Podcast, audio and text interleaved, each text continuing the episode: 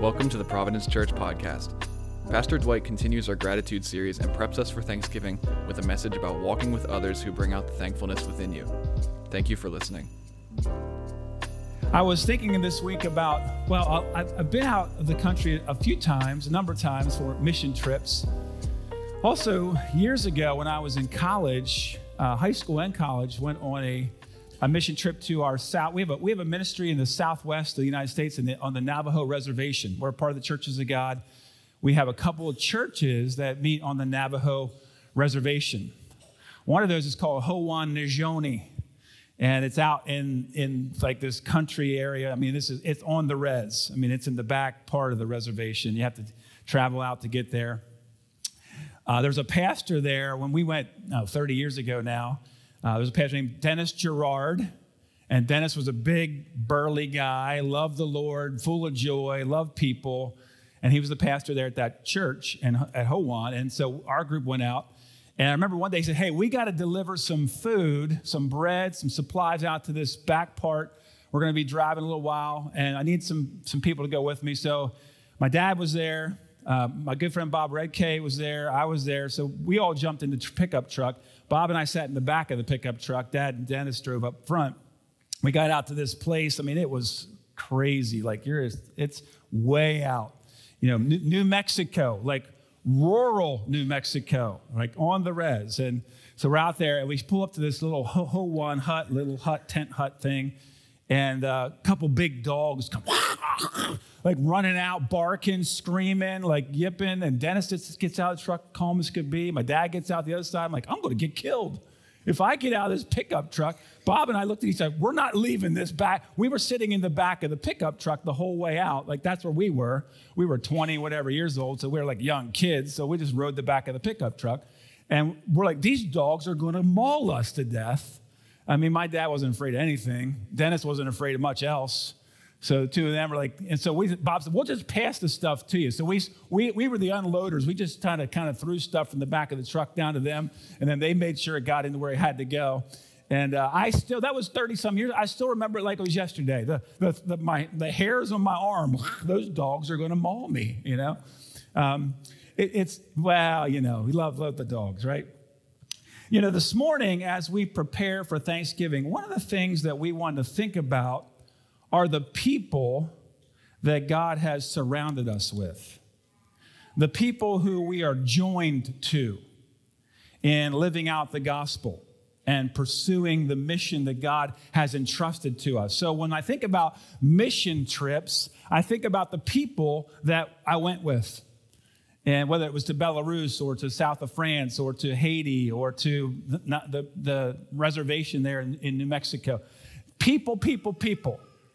Because we're going to, to minister to people, and we're doing it with people. And there's power in that. And there's thanksgiving in that. Uh, Skip Heitzig actually calls it the family business. I love that. I was listening to the message this week. Uh, uh, the partnership that we have with God and with others. What we would call getting out the gospel, the good news about Jesus Christ, he calls it the family business. I mean, Jesus, what did Jesus say when he saw the fishermen there on the shore? He says, you guys have been fishing. Hey, I'm going to make you fishers of men.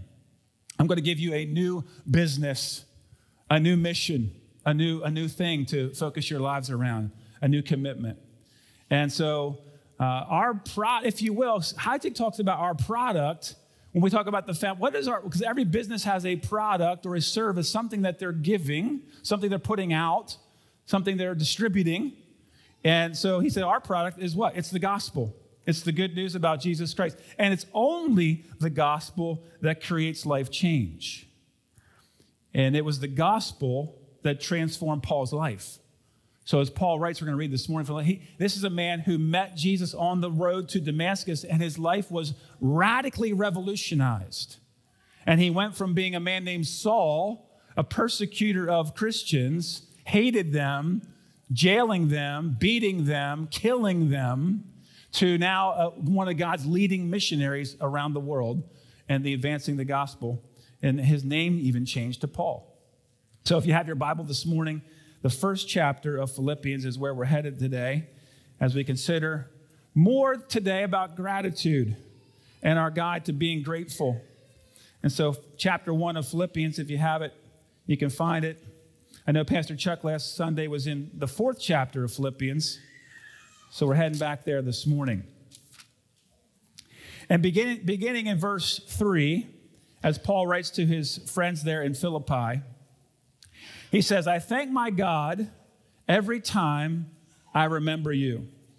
In all my prayers for all of you, I always pray with joy because of your partnership in the gospel from the first day until now, being confident of this, that he who began a good work in you will carry it on to completion until the day of Christ Jesus." He says in verse seven, "It is right for me to feel this way about all of you, since I have you in my heart. For whether I am in chains or defending and confirming the gospel, whether I'm in prison or I'm out in the streets preaching the gospel, all of you share in God's grace with me. God can testify how I long for all of you with the affection of Christ Jesus." You know, this this book, and many of you do know that, that the Philippians is the it, what is known as a prison epistle. An epistle is a letter. So this is a letter that Paul wrote while he's actually chained uh, in a under house arrest, if you will, in Rome. And so he's writing this as, as a, from prison. And the dominant theme, the dominant note of this book is joy. In fact, uh, if you read this letter, there are several dominant notes, joy being one of them. Love is another one. You know, I love how Paul, who's this, uh, I mean, Paul was bold. We know that about him. He was not afraid to confront. He was aggressive in his pursuit of the things of God. He was zealous and all. But but here, I love how he writes. He says, "I what's in verse uh, was it verse eight there that I'm reading?" He says, "That God can testify how I long for all of you with the affection of Christ Jesus. My heart is full." There's a love deep in his heart for these people, and so there's a, a sense of gratitude. There's a sense of joy, a sense of love. Here's the thing I want you to know this morning. Paul had a discipline in his life. Uh, some of you might call it a spiritual habit. When we talk about spiritual disciplines, they're actually spiritual habits.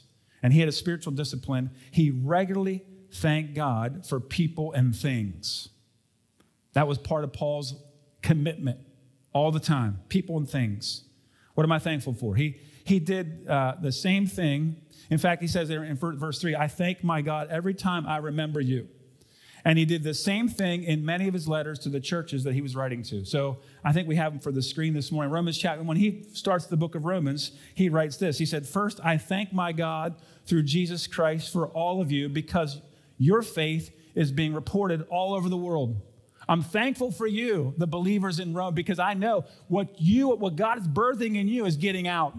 Other, other people around the world are noticing this great faith that God has given you." Ephesians chapter one, verses fifteen and sixteen. He says, "For this reason, ever since I heard about your faith in the Lord Jesus and your love for all the saints, I have not stopped giving thanks for you, remembering you in my prayers. God is doing a work in your life. God is doing a work in Ephesus, and I am grateful. I'm thankful for you." And then Colossians one three, he says it again. He says, "We always thank God, the Father of our Lord Jesus Christ, when we pray for you." Again and again and again. Paul had a discipline in his life of thanksgiving.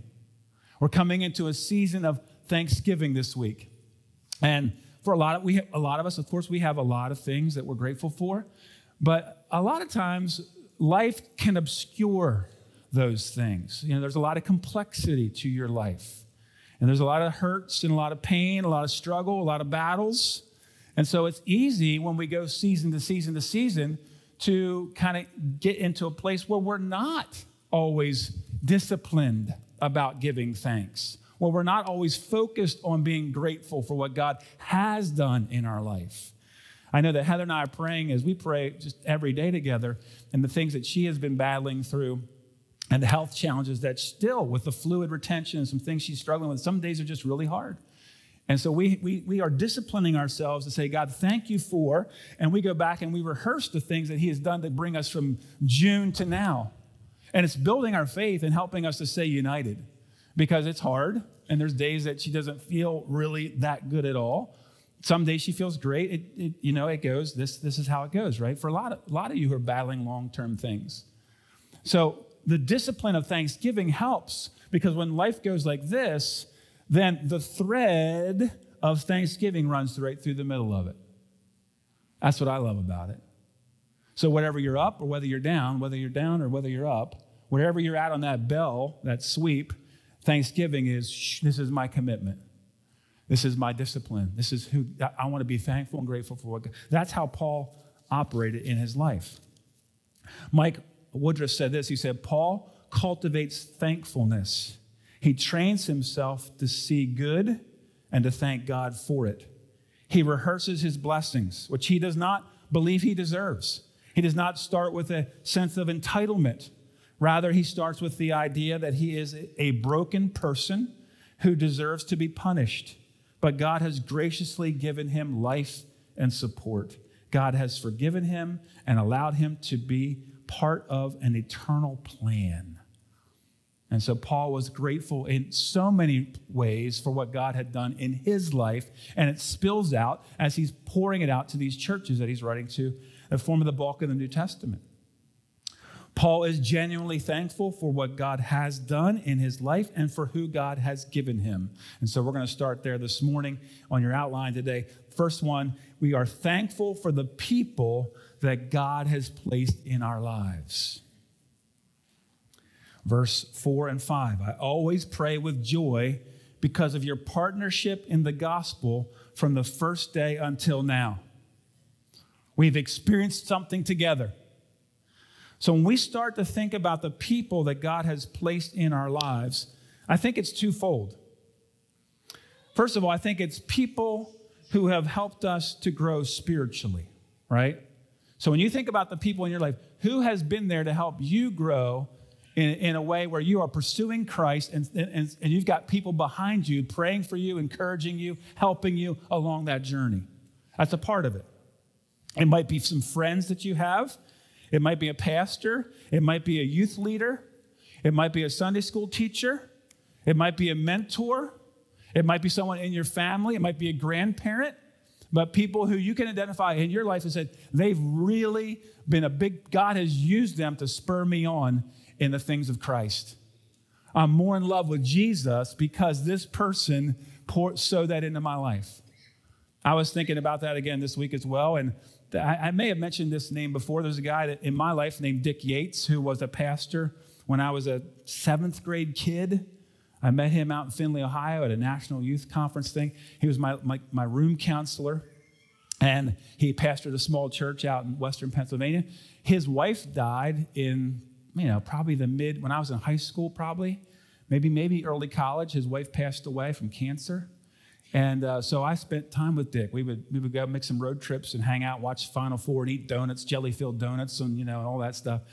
And um, eventually when I got to college, uh, Dick liked to golf. I liked to golf. And so we planned a couple of spring break trips. I didn't go to the beach and hang out. I went, I went to Myrtle Beach. I played golf for a week with my buddy Dick, with my friend Dick, and who was probably, you know, Dick's probably fifteen, twenty years older than I am, so almost as old as my dad, uh, but but he was one of my mentors in the faith, and so we would go, we would have a road trip, and he would, we would laugh, and he would tell jokes and stories, and we'd eat good food and play golf, and just hung out for that time. And Dick was the kind of guy that we're walking down, one night after dinner, we're walking down near the shore, like I guess the, down near the shoreline down there in Myrtle Beach somewhere, One, eve, one nice evening, and he just said, let's stop. He said, I, I have, I'm just, I really sense right now the, the Holy Spirit wants me to pray for you and pray blessing over your life right now. And so he just stopped, put his hand on me, and prayed over me. And that was the time in my life when I was actually contemplating the call to ministry. I was praying about what to do and was God calling me to be a pastor and pursue, you know, seminary and all that. So God was just using Dick to pray things into my life that I needed to be established. And he was sensitive enough to the Spirit to pray for it. And I still, like, just remember that powerful time. And that was just one moment of many when he would just stop, let's pray, let's pray. And so he was just very in tune to the things of, of the Lord and the voice of the Lord and prayed for me. So that's a, an example of someone in my life. You have someone in your life. I pray you do. If you don't, God help me to to find that one. I'm sure many of you have that person, maybe several of those people already in your life. But I want to encourage you this week. In fact, I have a note here, an application. A lot of times we hear a message and it's like, okay, yeah, yeah, yeah. But an application, and I have this down here. This week, for your Thanksgiving, because you've got some, hopefully some time off this week, some extra time, write someone who has been instrumental in your growth in Christ. Write them a card or a note this week or a letter and send it to them or give it to them or whatever you got to do. But make that part of your Thanksgiving. I'm going to do that this week for myself. I have a, a name that I want to I want to jot a card or a note and get it out in the mail. And the, I'm doing snail. I'm talking snail mail here. I, you can text somebody. I, I love texting, but this is extra extra level, extra measure. You know, pen. Remember those things? Pen and paper, or type. You know, type it, whatever. But but think about that. Let God speak to your heart about that this week. Who who who needs to hear from you? Thank you. Thank you for investing in my life. Thank you for pouring into me. Thank you for encouraging me. Thank you for helping me. Thank you for praying for me. Thank you for spurring me on. There, there's, I know all of you have somebody who you could connect with or send a letter to this week and, and make that known. So that's the first part of thankful for the people God has placed in our life. The second part of this, though, is, is about the people who have who you have labored alongside in the work of the gospel. And he uses the word there, and I think it's verse five, the word partnership. I'm thankful for your partnership. The actual Greek word there is the word koinonia. And many of you have heard that word before, and it's the word we often translate fellowship. Fellowship. So, but, but koinonia has an even deeper meaning. It's not just sharing something in common, but participating in something together. There's another layer to koinonia. And so for Paul, it was, you have participated with me in advancing the gospel in this place, in Philippi. God has used you. In fact, if, I was just reminded, I was talking to Don Allcape earlier this morning, Paul actually never got to, physically got to Philippi. He, he, He got the, he, well, actually, that's not true. He ended up there in Acts chapter sixteen. I'll talk about that in a minute. But in terms of his, one of his, as he made his missionary journeys around, he, he, he thought about the people who God used to help further that mission. It's ironic. I don't know why I said that. It's ironic because Paul was so thankful for the people in Philippi. Because actually, Philippi was tough sledding for Paul. If you go back to Acts chapter sixteen, and he, he it started well in Philippi. He started with a meeting with some, a prayer meeting with some women. And there was a woman there named Lydia. And they were meeting down by the river uh, water area. And he, Paul, that's where he ended up. God, the Spirit, led him to that place. And he's down there with Lydia, the seller of purple. And he shares the gospel with them. And Lydia receives it. But then it takes a turn for the worse. And he ends up meeting a demon-possessed slave girl who started to disrupt their preaching. They were going around teaching about Jesus. This girl would follow them, and she would spout out, "These, listen to these people," and she was being disruptive. "The Son of the Most High God," and she was just spouting out words, words, words, words, and it was becoming problematic. And so Paul casts out the spirit, casts out the demon, and the owners of that slave girl, they were not happy because they stood to lose a lot of money. So they took Paul and Silas before the local authorities, and they ordered them to be stripped and beaten and thrown into the prison and put in stocks, and pain and suffering is what awaited them. And as they began worshiping and singing, you remember the story, Paul and Silas, it's midnight, and they're in prison, and they're bleeding, and they're in pain, and they're in the stockades, but they're singing and praying and worshiping God in that prison. And if you do read the story or remember the story, there's an earthquake that takes place, and all the prison gates, the prison doors open, the bars swing open, and the shackles of the prisoners fall off in the midst of the earthquake, and they are primed for a jailbreak. It looks like a perfect opportunity to get away.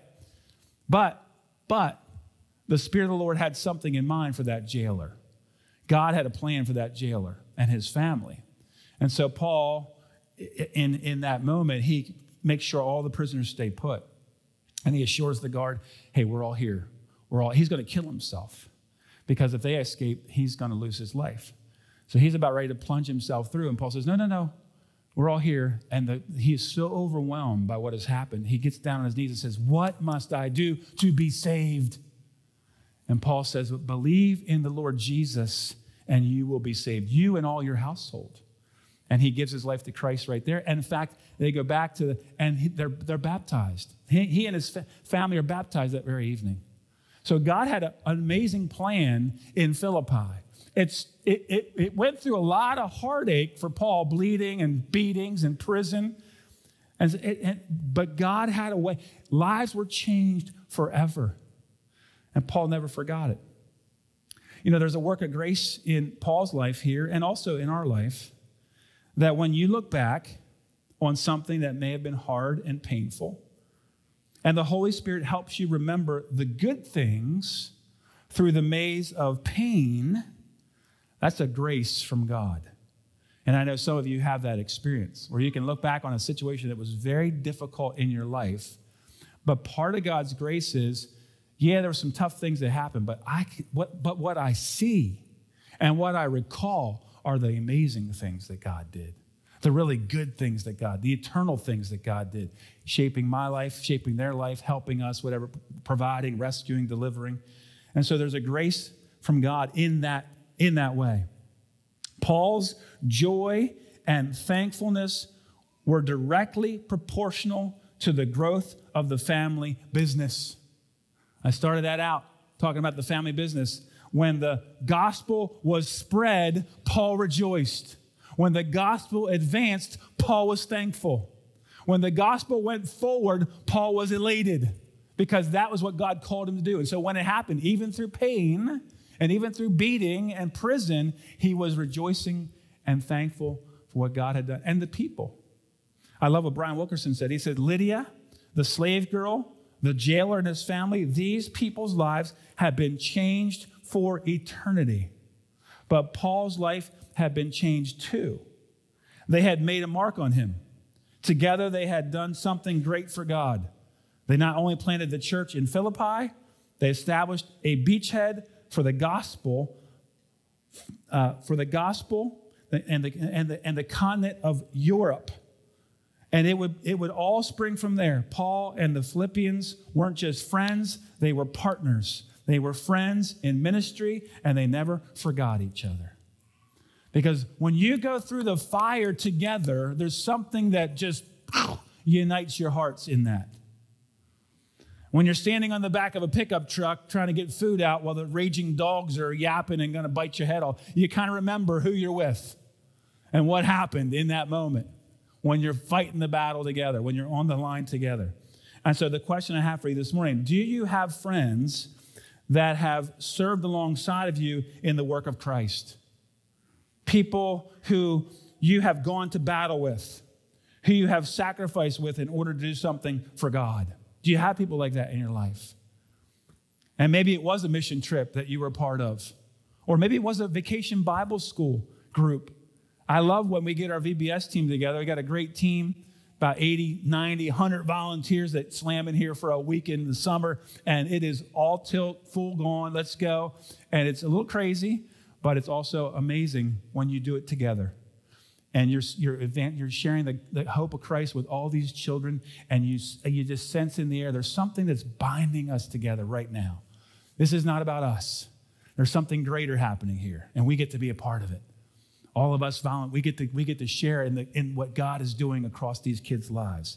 It's an amazing thing. Bible school, Awana, if you're on the youth ministry team, if you do serve now, when you step out to serve and you step out to, to share the gospel and to partner with others in what God is doing, there's something about that that draws hearts together. And, and and in my case, I know I'm grateful, grateful, grateful for the people that God surrounds me with in that effort. And so you're a part of it, and I'm a part of it. And we want to be grateful for one another in that way. So think about that. The people that have, have blessed you and influenced you in your growth, but also the people that you have labored alongside, the people that you have stood toe-to-toe with on the line to advance the gospel. Second thing we're going to talk about this morning is to be thankful for God's work in your life. So it's the people, but it's also God's work. Because Paul says in verse six, he says, I am confident of this. He who began a good work in you, God began a good work in you. And Paul says, and he will be faithful to complete it. In fact, some of your versions say, may say, he will be faithful, he will perfect it. He will, he will bring it to its full conclusion. Because he is a finisher. I'll say more about that in a minute, but he is a, he is he is and he will be working all the way until the day of Christ Jesus. So when the, when Jesus comes back, when he cracks the clouds and the, comes through, down through the, the clouds, when he comes again as he promised to do, until that day or until God calls you home to be in his presence. Either way, he's going to finish what he set out to do. Last week, Pastor Chuck talked about us being thankful that God has redeemed us. And that was the beginning of his work. In fact, um, God's first good work, you know what God's first good work is in our lives? His first good work is to help us see our guilt, our need for him. That's his first good work. To the, the Bible says the Holy Spirit convicts us of sin. That the first thing we need, it, it need is to have our hearts pierced to recognize how desperately we need God, how desperately we need a Savior. The very first good work. And the word here in this text for begin, God who, he who began a good work in you, the word began is actually a Greek word that means to inaugurate. Does that sound familiar? When we have in this nation, there is every four years or every eight years, depending, there is what we call an inauguration. It's a really big event that happens in Washington, D C. There's speeches made. There's an official ceremony. There's a Bible brought out. There's a hand put on the Bible. There's an oath of office taken. I mean, it's a it's a it's a solemn thing. I know politically we all go, eh, you know, you, you get a little bit, oh, come on. But think about the concept of, when we talk about an inauguration, we talk about a new beginning. That something fresh is happening. There's a new person in the Oval Office. And so here comes a new administration, right? So some, inauguration is something that is planned and executed to perfection and when God does it. And so the key for us this morning is this is God's work. And so in Lydia's case, in fact, if you have your Bible, just flip back to Acts chapter sixteen. And I just want you to see that for a second. sixteenth chapter of Acts, and this is the account when Paul does end up in Philippi. And I'll start verse thirteen. On the Sabbath, Paul says, we went outside the city gate to the river where we expected to find a place of prayer. And we sat down and began to speak to the women who had gathered there. And one of those listening was a woman named Lydia, a dealer in purple from the city of Thyatira, who was a worshiper of God. And what's it say? The Lord opened her heart to respond to Paul's message. And when she and the members of her household were baptized, she invited us to her home. She said, if you consider me a believer in the Lord, she said, come and stay in my house. And she persuaded us. So the, the church was planted in Philippi in Lydia's house. She's the first convert in that place. And she opened up her home so that the church could meet there and gather there. And what I love about that is Luke talks. So Paul, Paul preaches the message, and it's probably a similar message to what he preached to the jailer. Believe in the Lord Jesus and you will be saved, right? B- believe and you will be saved. Lydia had that moment, that beginning, when she and the other woman heard the message. Although, did you notice how Luke captured it in verse fourteen? He says, the Lord opened her heart to respond to Paul's message. Paul is the vessel, Paul is speaking, but God is working. It's God's work. Same thing that happens here. When me or Pastor Chuck or Dustin or anybody that gets up here to preach God's word, we're doing what God's called us to do, but it's God who's speaking. It's God's Spirit who's moving. I can't touch your heart. I'm not that good. I can speak God's truth, and then God has to put it on your heart God has to make apply it to your heart. God has to weld it to your heart. That's what the Holy Spirit does. And that's what's happening here. Paul's sharing the message and the Holy Spirit's working, and he convinces Lydia, you need, you need, you need. And Lydia opens up her heart. God inaugurated something in Lydia's heart. And the Spirit of God has done the same thing in your heart. If you're a believer in Jesus Christ, God has inaugurated something in you. He has begun something in you. The challenge is, it's not done when you get saved. I'll use the word that word, when you get saved. It's actually just the beginning. And it's a, it's a gradual, lifelong work of making you and I holy, making us more like Him. In fact, the Bible says in Ephesians chapter two ten, we are His workmanship. We are His, what's the word? In the, it's the, we are His poema. We are God's poem. We are His masterpiece, created in Christ Jesus to do good works. Now, we can tend to get impatient. We look at our lives, and sometimes we look at ourselves, and we look at our circumstances, and we can be left to wonder. And we can wonder, is God working? Is this really God's work? Because we look at ourselves and we go, you know what? I know my heart, and I know what I'm experiencing, and I know what I'm going through, and I'm wondering, is this, is this God? And so we sometimes we have doubts about that. We wonder, based on the season of life that we're in, is God really behind this thing? Am I really in His hands? Is this really happening? We can wonder about that. It's like coming into an artist's studio and finding the artist in the middle of creating his masterpiece. So you walk into a studio, and there's an artist there, and if, when you walk in, it might be the time when he has just taken the paint and kind of splashed some on the canvas, and he's getting ready to move it around and make it into something beautiful. But when you see it, it's kind of like, oh, it's just splotches of paint. Is this really like the thing? And sometimes you feel like that in your life. Like, it just seems like splotches of paint. But God's working, and He's creating, He's painting, and He's orchestrating, and He's sovereignly guiding the process, and He is making, the Bible says He is com- He will complete the masterpiece. You are His master, and He's going to complete the work. He's going to finish it. He's going to perfect it. He's going to, he's going to bring it to conclusion. Mm. Which leads us to the deeply encouraging truth about God. He is a finisher. How many of you have unfinished projects in your life? Uh-huh. I won't ask for hands because I just about, I think all of them are going to go up. Like a lot of you are going to put your hands up. Like I've got like at least five or six things on my to-do list. Some of those things can even go back a couple years now. Shame on you, right? But if you if you're like, well, I know I'm not like Mister Handyman, but I guarantee even some of the handy guys, you're so good, you got you're doing stuff for other people, so you got stuff at your house that needs to be done too, right? So that's how it works. But there are there are always there are always unfinished things in our lives. Our home project list, our, our our whatever stuff we got going on in our house. I'm so glad God isn't like us.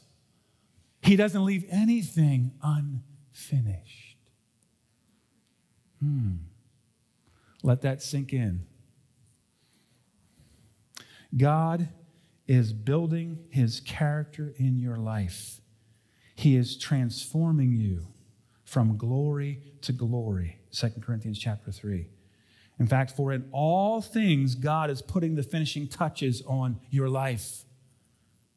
Through good news, through bad news, through difficulty, through blessing, through unexpected happiness, through unexpected trouble, it all has a purpose. And He's painting and working and moving and creating through all of it. He's finishing, completing the work that He began in you. And I finish this with that phrase in verse seven.